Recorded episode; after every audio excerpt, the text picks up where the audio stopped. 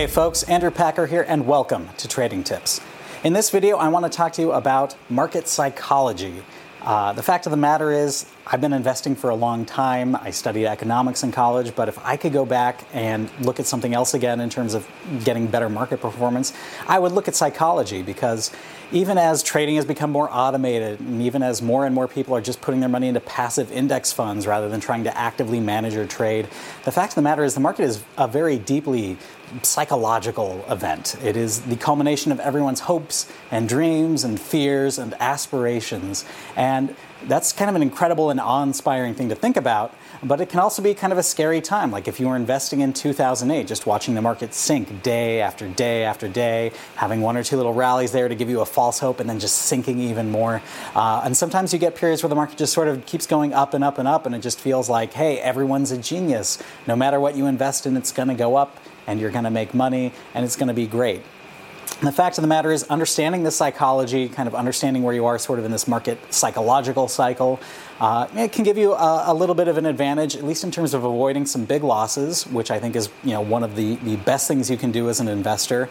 Uh, even you know, more important than making great returns when the market's going up is avoiding a big loss. If you can avoid one or two 50% wipeouts in the market over your investment career, you're going to be much better off than someone who might do better on the way up, but they get that 50% cut every couple of years on, on a big market correction. So, first and foremost, and you know, I don't want to sound too paranoid here, but I, I think it's it's an important idea to kind of start with is just assume that the market is out to get you. Sounds a little crazy, the market being out to get you, but it can certainly seem seem like that at times. And when it seems like that, you're probably not going to be making the best decisions in the market. When you feel like, oh, whatever I invest in is going to go down, I should head for you know the hills. I should cash out and just put it under the mattress or bank account, you know, the proverbial mattress essentially. Uh, but then, of course, you know, when you're going to go into an investment in the first place, this is really what you, you should be thinking about first: is what can go wrong with this investment. If I buy an oil company, are we suddenly going to switch to fusion powered cars tomorrow? Okay, probably not. Okay, so that's a worst case scenario that's off the table there. What about unrest in the Middle East? Okay, there might be some of that to worry about. How much is that going to potentially affect my investment in an oil company, good or bad?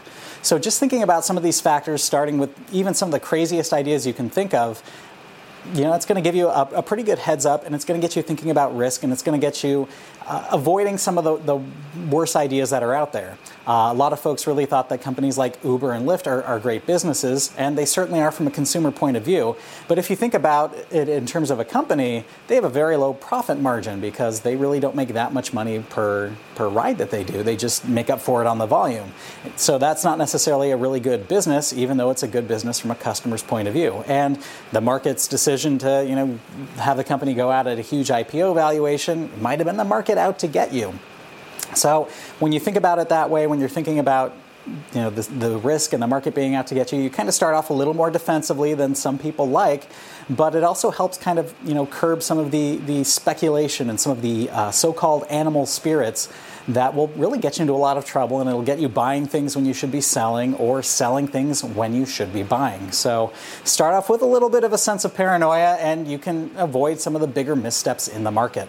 The second performance tip to dealing with the market psychology, recognizing that the market as a whole is sort of a psychological beast with hopes and dreams and fears and all of that and the whole gambit of human emotions. Well, it's to try to set your emotions aside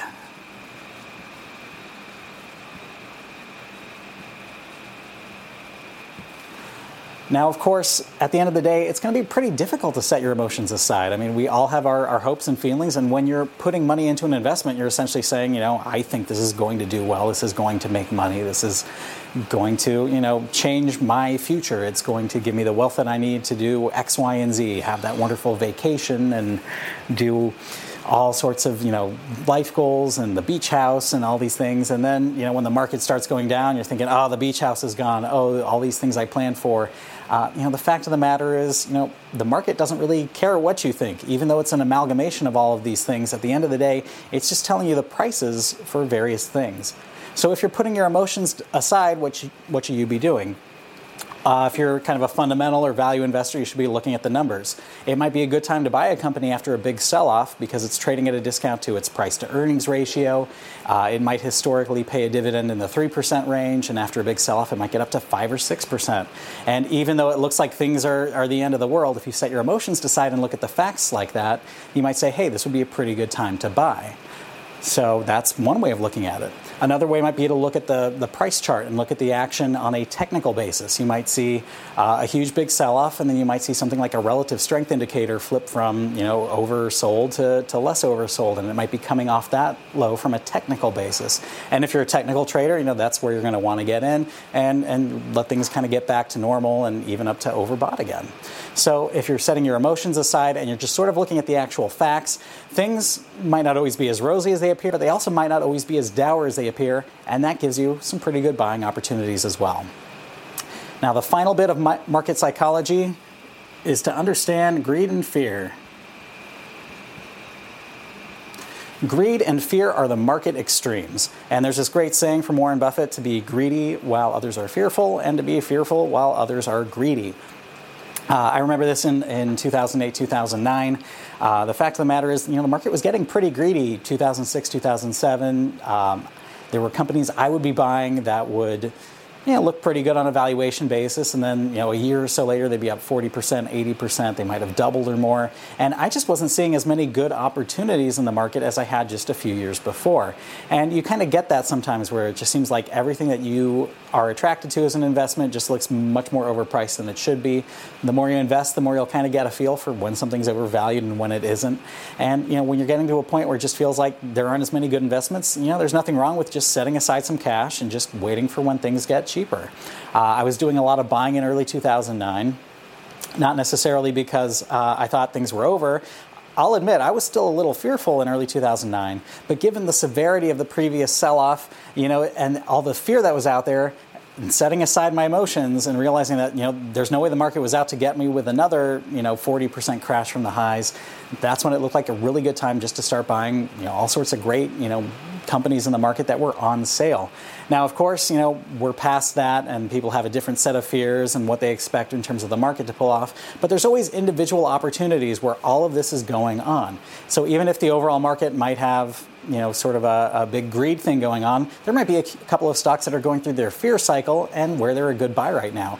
Or when everything is kind of going through a fear cycle, you might already have some investments that have held up well, and people are getting greedy about that. So in 2008, for example, the markets were starting to slide, but oil prices, uh, they broke $100 for the first time and they went up to 148 an ounce. And there was definitely a greed cycle going on there while the overall stock market was starting to go into its fear cycle. So when you understand all of these psychological components, when you can recognize kind of what's going on with that sort of behind the rest of the, the investment world and just sort of think in terms of psychology, you can avoid, you know, some, but, you know, not necessarily all of the big mistakes that happen out there.